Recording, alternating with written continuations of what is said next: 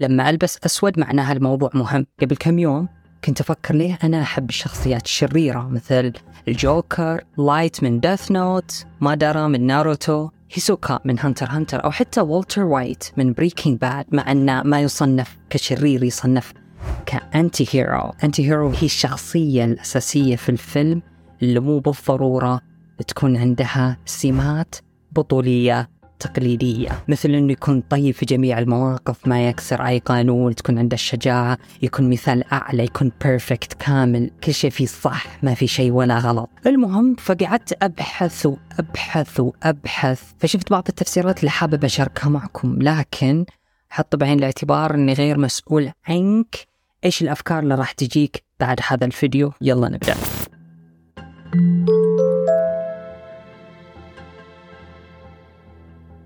تكوين الشخصيات الشريرة أنا أشوفه فن وأنا أختلف مع المقولة اللي تقال بالعادة أنه الشخصية الشريرة لما تكرهها أعرف أنه الكاتب أبدع فيها. طيب مو بالضرورة أنا أحيانا أحب شخصيات شريرة لكن هل معناها أنه الكاتب ما أبدع فيها؟ بالعكس قد يكون فعلا حبكها صح.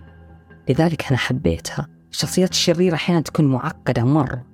يعني لدرجة أنك أحيانا تحبها بمستوى البطل إن لم يكن أعلى. طيب ليه؟ فيونا ميردن عالمة نفس وترافيس لانغلي إن نطقتها صح المهم بروفيسور في علم النفس وصاحب كتاب مشهور اسمه Batman and Psychology الرجل الخفاش باتمان وعلم النفس. أول سبب يكون أن الشخصية الشريرة أصبحت من مجموعتك. أصبحت من دائرتك. مثال أنك تعترف أن صديقك مجرم زوجك لص بنوك عيالك سووا شيء خطأ.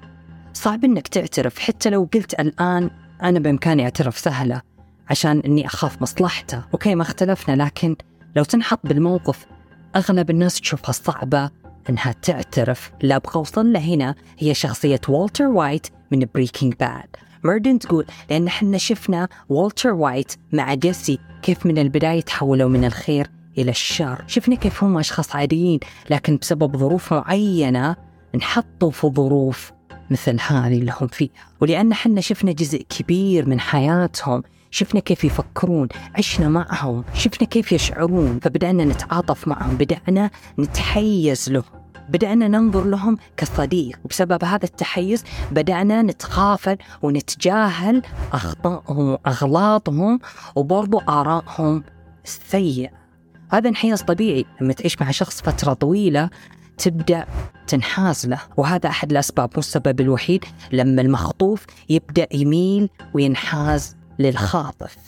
لأنه عاش معه فترة طويلة. فعقلنا مصمم ومبرمج أن الناس اللي معك هم من دائرتك وأنت تبغى تستمر معهم ولما تبغى تستمر معهم تبغى تشوف الجانب الخير منهم لأن هذا يساعدنا ان إحنا ننجو ونعيش. ما عندي صراحة لكن أتساءل شخصيا لما شخص يقول كيف واحدة تقبل برجل خان زوجته وحبيبته عشانها؟ كيف تقبل بواحد خاين ما تخاف إنه يخونها أو من هذه الأمور؟ أتساءل إذا كان هذا برضه أحد الأسباب ما أدري بس أتساءل. المهم وبالحديث عن التعاطف أتذكر فيلم الجوكر الأخير 2019 وشفنا كيف آرثر كان يعاني من العنف والتنمر والكلمات البذيئة وهذه سلوكيات يوميا نشوفها حنا لكن نقلل من شأن تأثيرها. فشفنا وتعاطفنا مع رحلة آرثر من الخير إلى الشر وعرفنا كيف أنه يوم واحد سيء كفيل أنه يخلي أي شخص يكون الجوكر. ونتذكر مقولة هارفي دانت من فيلم باتمان. You either die a hero or live long enough see yourself become the villain. يا أما تموت بطل أو تعيش بما فيه الكفاية أنك تشوف نفسك تصبح الشرير. وأكيد هذا مو مبرر للجوكر لما تشوفه يقتل ناس أبرياء لكن كونك عرفت قصته وتحول تصير صعب عليك إنك ما تتعاطف معه. مثال آخر لما تسوق وتشوف شخص قطع الإشارة بيجي في بالك أول شيء إن هذا الشخص سيء شرير. لكن ماذا لو هذا الشخص قطع الإشارة لأنه كان معه واحد يحتضر؟ ورايح يوديه المستشفى. أدري هذا برضو مو مبرر أنه يعرض حياة الناس الآخرين للخطر قطع الإشارة لكن كونك عرفت أنه سوى هذا الفعل السيء عشان ينقذ حياة اللي معه بدأت تتعاطف معه. صعب أنك ما تتعاطف معه. نفس الشيء لما تشوف سارق لكن تكتشف أنه سرقته كانت عشان يطعم عياله أو شيء كذا فصعب إنك ما تتعاطف معه. أحد أهداف الشخصيات الشريرة هي تخلي القصة أكثر إثارة. وتكون ند حقيقي للبطل. ما تبغى البطل كذا يفوز سبهلة لا لا تبغى فعلا يكون عنده خصم قوي جدا. عشان لما يفوز البطل تحس إنه فعلا استحق النصر. تبغى الشرير يكون تجسيد للتحدي الحقيقي ضد البطل عشان يخلي البطل يطلع أقوى ما عنده أفضل ما عنده. لذلك لما تسمع كلمة باتمان على طول يجي في بالك الجوكر. لما تسمع سبايدر مان يجي في بالك فينوم مثلا. ما تبغى هذه الشخصيات الشريرة تهزم بسرعة لأن هزيمتها وفشلها يعني خلاص انتهى كل شيء. فتشوف نفسك تشجع هذه الشخصيات الشريرة مو بالضرورة عشان يقتلون البطل لكن عشان يخلون البطل يطلع أفضل ما عنده. من ناحية أخرى البطل عنده معايير أخلاقية ما يقدر يتعداها عنده مبادئ ما يقدر يكسرها فسلوكه يكون متوقع. فلو دريت أنه في هذا القتال ما فاز راح يفوز في النهاية. كونك تقدر تتوقع سلوك البطل تقريبا في كل شيء يبدأ يكون ممل.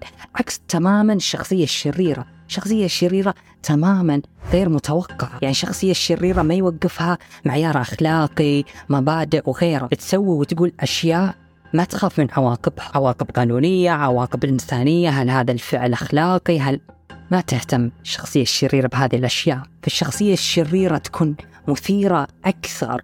كونها عندها حرية وكانها غير وتنبأ فيها. فالشخصية الشريرة تكون مثيرة لأن عندها حرية. أنت نوعا ما تبدأ تغار من هذه الحرية اللي عندها لأن أفعالها غير متوقعة ما تهتم بأي عواقب قد تصير. وكون الشخصية الشريرة تجسد الحرية اللي ما تهتم بالعواقب أنت فكر فيها هنا شوي.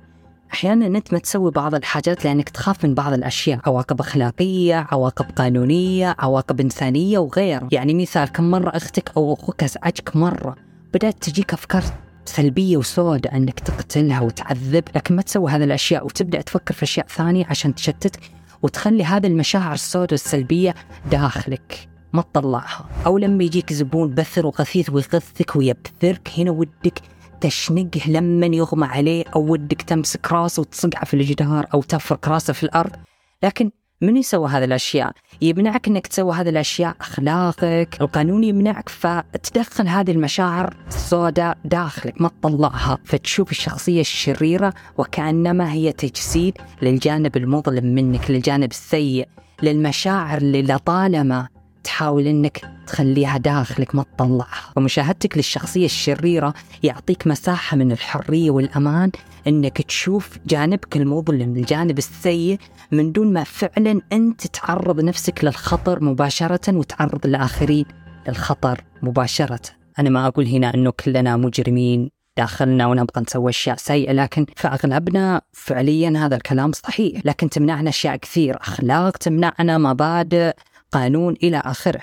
وفي شخصيات شريرة بالعكس تشوف نفسها هي البطل مثل ثانوس. ثانوس شخصية عانى في الكوكب حقه من جوع وفقر بسبب شح الموارد. فبدأ يفكر أنه ينهي هذه الأزمة أنه يقتل نصف البشرية. هدفه أنه يوقف الجوع والفقر هدف سامي لكن الوسيلة غلط. فبدأ هنا يستخدم نظام الغاية تبرر الوسيلة. وهنا قد يتعاطفن شريحة كبيرة مع ثانوس اللي هم عارفين إحساس ثانوس. اللي مثلا جربوا الجوع جربوا الفقر. نفس الوضع مع شخصية لايت في Death Note كانت هذه الشخصية تقتل أي أحد سوى جريمة. قتل آه، متحرشين مجرمين بشكل عام تقتل أي أحد. كانت هذه الشخصية تشوف نفسها أنها هي الجلاد والقاضي. كانت تشوف الشر يتسلل من فساد الأنظمة القضائية. فكانت هذه الشخصية تحاول أنها تخترق الأنظمة والقوانين عشان تحقق العدالة اللي تفشل في تحقيق هالأنظمة هذه. لكن هل اختراق الأنظمة والقوانين هنا يعتبر جريمة أم دافع أخلاقي؟ لكن شريحة كبيرة من الناس راح تتعاطف مع شخصية لايت هنا خصوصا اللي عانوا من جرائم قتل وتحرش وجريمة بشكل عام. لكن طيب في شخصيات شريرة مثل هيسوكا يقتل بهدف القتل. فعلا يتلذذ وتجيه نشوة لما يقتل. هذا هدفه يعني فعلا يقتل بهدف الشر. وحنا ما نعرف كثير عن ماضيه عشان نحاول نحن نتعاطف معه. أو مثل رامزي من Game of Thrones الثاني مو عشان حنا نبغى نشوفه وهو يعذب حنا ما نقدر ما نطالع. حنا كائنات فضولية شفنا نهتم بأشياء مفيدة وبرضه أحيانا أشياء غير مفيدة. فالشخصية الشريرة لما تسوي جريمة معينة تحرك فضولنا نقعد نتساءل ليه سوى الجريمة الفلانية. ليه حرك يده بالحركة الفلانية؟ هل ناوي يسوي كذا ويسوي كذا؟ لذلك برضو دراسة تقول نحن كبشر نتعلم من التجارب السيئة السلبية أكثر من التجارب الإيجابية. جون ماير طبيب نفسي يقول لما تشوف كارثة سواء في الواقع حادث سيارة أو حتى في الأخبار لما تشوف تسونامي مثلا جهاز الاستقبال حقك ياخذ هذه المعلومة ويرسلها إلى جزء في العقل اسمه amygdala مسؤول عن المشاعر تكتيكات النجاة والذاكرة. ثم يتم إرسال المعلومة إلى منطقة اسمها frontal cortex وهنا يتم تحليل المعلومة ثم العقل يحدد هل المعلومة والموقف اللي أنت فيه شكل خطر بالنسبة لك أو لا. فتكون ردة فعلك يا إما fight أو flight يا إما تواجه أو تهرب. هنا تنحط في موقف أنك تشوف حادث قدامك ثم ترجع البيت وتشوف نفسك تقعد تبحث عنه. هذا لأنه حرك غريزة النجاة عندك وهذه آلية دفاعية عشان تعرف بسبب إيش صار الحادث عشان يعطيك معلومة إنك تحاول إنك تتجنبها مستقبلا. وحتى لو إنه هذا الحادث أعطاك عقلك تحليل واستنتاج إنه ما يشكل عليك خطر وتهديد يظل عندك الشعور إنك تبغى تطالع عشان تحاول إنك تواجه مخاوفك تواجه مخاوفك من ألم وموت من دون تعريض نفسك للخطر بشكل مباشر. نفس الشعور يجيك لما توقف على حافة جبل مثلا أو تدخل حديقة حيوان وتشوف أسد متوحش. هنا تبدأ تشتغل غريزة النجاة وآلية الدفاع عندك وتبدأ تعطيك بعض الأسئلة. ماذا لو؟ ماذا لو انحطيت مع هذا الأسد؟ إيش راح يصير؟ ماذا لو طحت من حافة الجبل؟ إيش راح يصير؟ تبدأ تعطيك بعض هذه الأسئلة. عشان لو صار السيناريو الأفضل هنا نرتاح ولو صار السيناريو الأسوأ نكون مستعدين له. لذلك نفس الأمر ينطبق على المشاهد الدموية ومشاهد التعنيف والقتل اللي نشوفها من رامزي مثلا في Game of Thrones أو هيسوكا لما يقتل. ومن جهة أخيرة لأن نعجب بالشخصيات الشريره لأنهم يحاربون الأنظمة الفاسدة. مثل سيرسي في Game of Thrones على الرغم من إنها سوت أغلاط كثيرة على الرغم من إنها عندها أنانية مفرطة. إلا أن لو تلاحظ إن عالم هذا الفيلم كان من البداية متحيز جنسيا متحيز ضد المرأة. ما في مرأة عندها سلطة. لكن سيرسي حاربت النظام ما كانت تخلي النظام الفاسد أو أي أحد يخبرها إيش تقول وإيش تسوي إيش ما تسوي. هذا شيء مثير للإعجاب. إلى أن حاربت النظام أكثر واستولت على سلطة. هذا برضه مثير للإعجاب. في ظل النظام الفاسد هذا متحيز ضد المرأة. أو حتى مثلا الجوكر على الرغم من أنه يقتل أبرياء إلى أنه يحارب ضد الأنظمة الفاسدة. مثلا تشوفه يقتل حتى أغنياء فاسدين وأصحاب سلطة فاسدين فهذا يثير الإعجاب. الشخصيات الشريرة تظل مجال معقد وأتمنى صراحة ما يجي يوم من الأيام شخص يتحول إلى شخص شرير مجرد أنه منعجب شخص شرير آخر في فيلم أو دراما. المخبرني أنت منو؟ أفضل الشخصيات الشريرة اللي منعجب فيها وأسباب إعجابك فيها وهل هذا الفيديو ساعدك في اكتشاف سبب إعجابك بهذه الشخصية؟ وإذا كانت في أسباب أخرى أنا ما ذكرتها أذكرها تحت. ولا تنسى نشر الفيديو وبس سلام. بيس